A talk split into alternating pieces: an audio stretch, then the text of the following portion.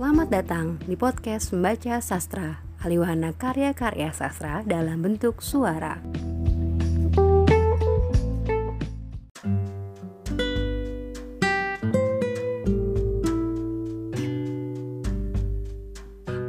Warna favoritku menutup mata dan menatap wajahmu.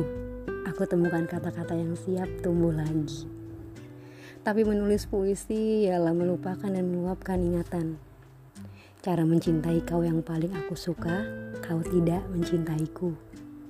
Ada lebih banyak perihal penting untuk tidak ku kejar dan ku kerjakan. Tinggal atau tinggalkan rumah, jalan jauh dan jatuh hati, dan lari dari segala yang mesti dan pasti. Setiap hari dan aku menjadi sendiri.